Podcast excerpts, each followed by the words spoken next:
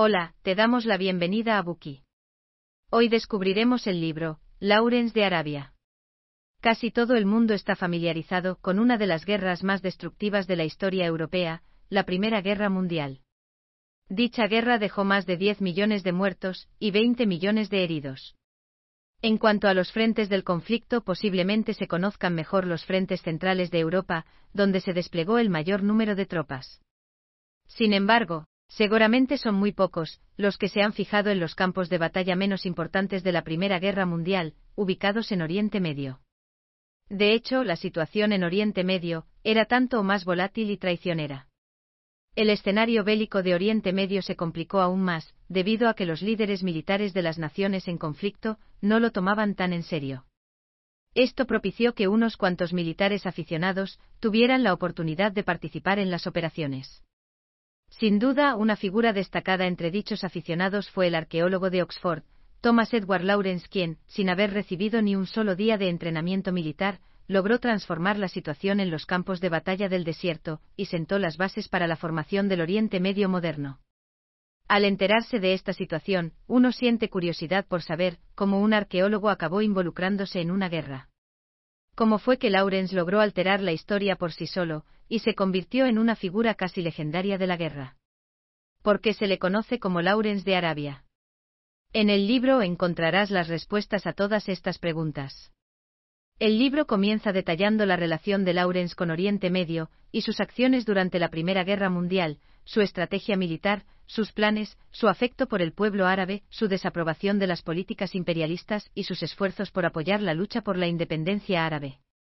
En este libro se analizan minuciosamente todos los aspectos de la compleja relación de Lawrence con los militares británicos y el mundo árabe. Esta obra ha recibido numerosos premios. Ha sido considerado uno de los diez mejores libros de historia de 2014 según Amazon US, así como un New York Times Notable Book. Además, The Christian Science Monitor de Seattle Times, St. Louis Post-Dispatch, Chicago Tribune y National Public Radio lo han calificado como uno de los mejores libros del año. Además de estos reconocimientos, el libro fue finalista del premio del Círculo de Críticos Nacional del Libro, en la categoría de biografía. En este bookie explicaremos cómo Lawrence moldeó la historia de Oriente Medio en tres partes. Primera parte. Un arqueólogo frustrado en los primeros días de la Primera Guerra Mundial. Segunda parte. Un influyente asesor en asuntos del mundo árabe durante la guerra. Tercera parte. Un destacado defensor de la independencia nacional al final de la Primera Guerra Mundial. Primera parte. Un arqueólogo frustrado en los primeros días de la Primera Guerra Mundial. La relación del inglés Thomas Edward Lawrence con Oriente Medio comenzó con su tesis de licenciatura. En 1909 Lawrence estudiaba historia en el Jesus College de la Universidad de Oxford. Su intención era escribir una tesis sobre arquitectura militar. Y para ello planeó pasar el verano estudiando los castillos de los caballeros cruzados, en el Oriente Próximo sirio. No obstante, los intereses relacionados con la investigación de Lawrence no se limitaban a unas cuantas fortalezas famosas. El arqueólogo deseaba emprender una visita en solitario, para estudiar casi todos los castillos de la zona. Cuando le informó de su plan al famoso arqueólogo David Hogarth, este se opuso rotundamente. Dado que el viaje de Lawrence implicaría recorrer miles de kilómetros a través de desiertos y montañas escarpadas, con temperaturas que superaban los 49 grados centígrados, 120 grados Fahrenheit, podía considerarse una misión poco realista, descabellada e imposible. Sin embargo, Lawrence había tomado una decisión, y no podía renunciar a ella. Era el año 1909 y Lawrence tenía 20 años. Ese septiembre una extraña figura apareció en las llanuras del norte de Siria, un inglés de baja estatura, delgado y con una mochila a la espalda. Imaginen la escena, Lawrence caminando al frente seguido por un pelotón, un escuadrón de caballería.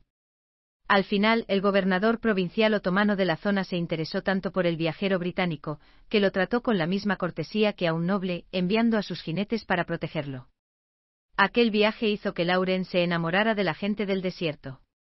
Los lugareños lo recibieron con calidez y generosidad. De hecho, a pesar de que la gente no tenía dinero, dondequiera que iba lo invitaban a cenar a sus casas. Así pues, cuando Lawrence regresó a Inglaterra, y se enteró de que Hogarth iba a dirigir otra expedición arqueológica a las antiguas ruinas de Carchemis, en el norte de Siria, le rogó inmediatamente al prestigioso arqueólogo que le permitiera participar en el proyecto. Durante las excavaciones, al relacionarse con los ayudantes locales del equipo de la expedición arqueológica, Lauren se inmiscuyó en sus vidas, aprendiendo sobre sus opiniones políticas, rituales y costumbres. Con el tiempo su árabe se hizo cada vez más fluido, y la popularidad de Laurens entre la población local creció. A diferencia de otros europeos cautelosos, Laurens podía caminar durante días sin quejarse, trabajar duro durante horas bajo el sol abrasador sin descanso, y soportar el dolor de la disentería y la malaria con la misma tranquilidad que la población local. El respeto y la admiración por la resistencia de los sirios locales hizo que Laurens empezara a dudar, y por primera vez, a cuestionar la idea de que Occidente debía preocuparse por culturizar y adoctrinar a estos pueblos supuestamente subdesarrollados. Al ser testigo de la nobleza de los árabes, pensó que, muy al contrario, debían ser los visitantes extranjeros los que aprendieran de los locales. Todas estas experiencias formativas tuvieron un impacto significativo en la conducta posterior de Lawrence durante la Primera Guerra Mundial. La guerra estalló en 1914.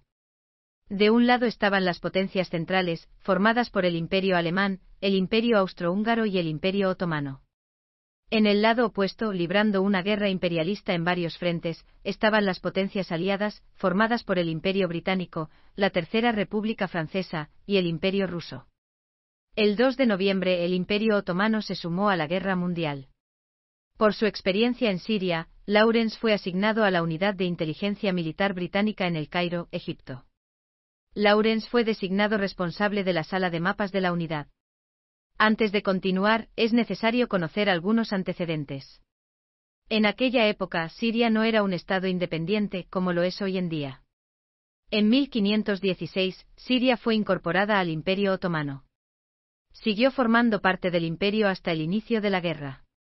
El gobierno otomano ejerció la opresión política, y con una avaricia económica despiadada, saqueó al pueblo sirio. Como consecuencia, se produjo un amplio conflicto y un odio rotundo por parte de los sirios hacia el gobierno otomano. Contemplando la situación en esta región del cercano Oriente, desde su sala de mapas, Lawrence descubrió que, si bien el Imperio otomano estaba bien protegido por su ubicación geográfica, había un punto débil en sus defensas, Alejandreta, en el noroeste de Siria. Gracias a su vasto conocimiento del norte de Siria, Lawrence sabía que los árabes y armenios del norte sentían una gran aversión por sus vecinos turcos. Los turcos fundaron el Imperio Otomano, y este favorecía sus intereses. La situación de Armenia era similar a la de Siria. Había sido absorbida por el Imperio Otomano, el cual consideraba al pueblo armenio como un grupo étnico extraño. Hasta la fecha, debido al trato cruel que recibieron los armenios bajo el dominio otomano, la Armenia moderna aún no ha establecido relaciones diplomáticas con la actual Turquía. Por lo tanto, la intuición de Lawrence le decía que si una tropa británica desembarcaba en Alejandría, podría incitar a árabes y armenios a enemistarse con los turcos. Y eso sin duda potenciaría los esfuerzos británicos para repeler y contener el avance turco. Lawrence les informó a los líderes militares británicos sobre su estrategia, esperando que pusieran rápidamente en marcha su plan de desembarcar una tropa de ataque en Alejandría. Sin embargo, su plan no funcionó como lo esperaba. El alto mando militar británico ya había elegido el estrecho de los Dardanelos como objetivo, abandonando el plan de Lawrence en Alejandría, con consecuencias catastróficas. Esta decisión se debió a tres razones. En primer lugar, el estrecho de los Dardanelos era la puerta de entrada a Constantinopla, el núcleo político y espiritual del Imperio otomano. Si se abría una brecha, los británicos podrían apoderarse rápidamente de Constantinopla, para desmantelar el Imperio otomano por completo. En segundo lugar, el alto mando militar británico era arrogante. Creían testarudamente que las fuerzas turcas estaban formadas por tropas de tercera categoría, inadecuadamente entrenadas y mal armadas. Por lo tanto, los turcos no eran una amenaza digna de preocupación. Por último, la intervención francesa, los franceses habían reclamado Siria antes de la guerra. Si las fuerzas británicas entraban en Siria, los franceses querrían participar en la operación para poder apropiarse de Siria después. Sin embargo, como los franceses estaban demasiado ocupados en el frente occidental, no podían disponer de tropas para atacar Alejandría, así que le pidieron a Gran Bretaña que tampoco tocara esta zona. De este modo el desembarco en Alejandría fue descartado, y el asalto británico al estrecho de los Dardanelos terminó en una sorprendente derrota.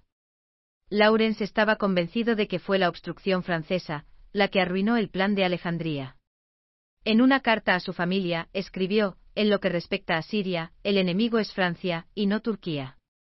Más tarde, cuando las fuerzas británicas volvieron a interesarse por el plan de Alejandría de Lawrence, los franceses se opusieron, frustrando el plan de desembarco por segunda vez. Además, el plan nunca más se volvió a discutir, lo que dejó a Lawrence con una profunda desconfianza hacia los franceses.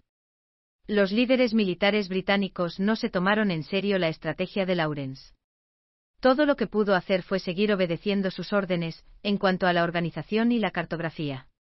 Sin embargo, al poco tiempo el inicio de una rebelión cambiaría por completo la vida de Lawrence, proporcionándole una gloria sin precedentes. Gracias por escuchar. Compruebe el enlace de abajo para desbloquear el contenido completo.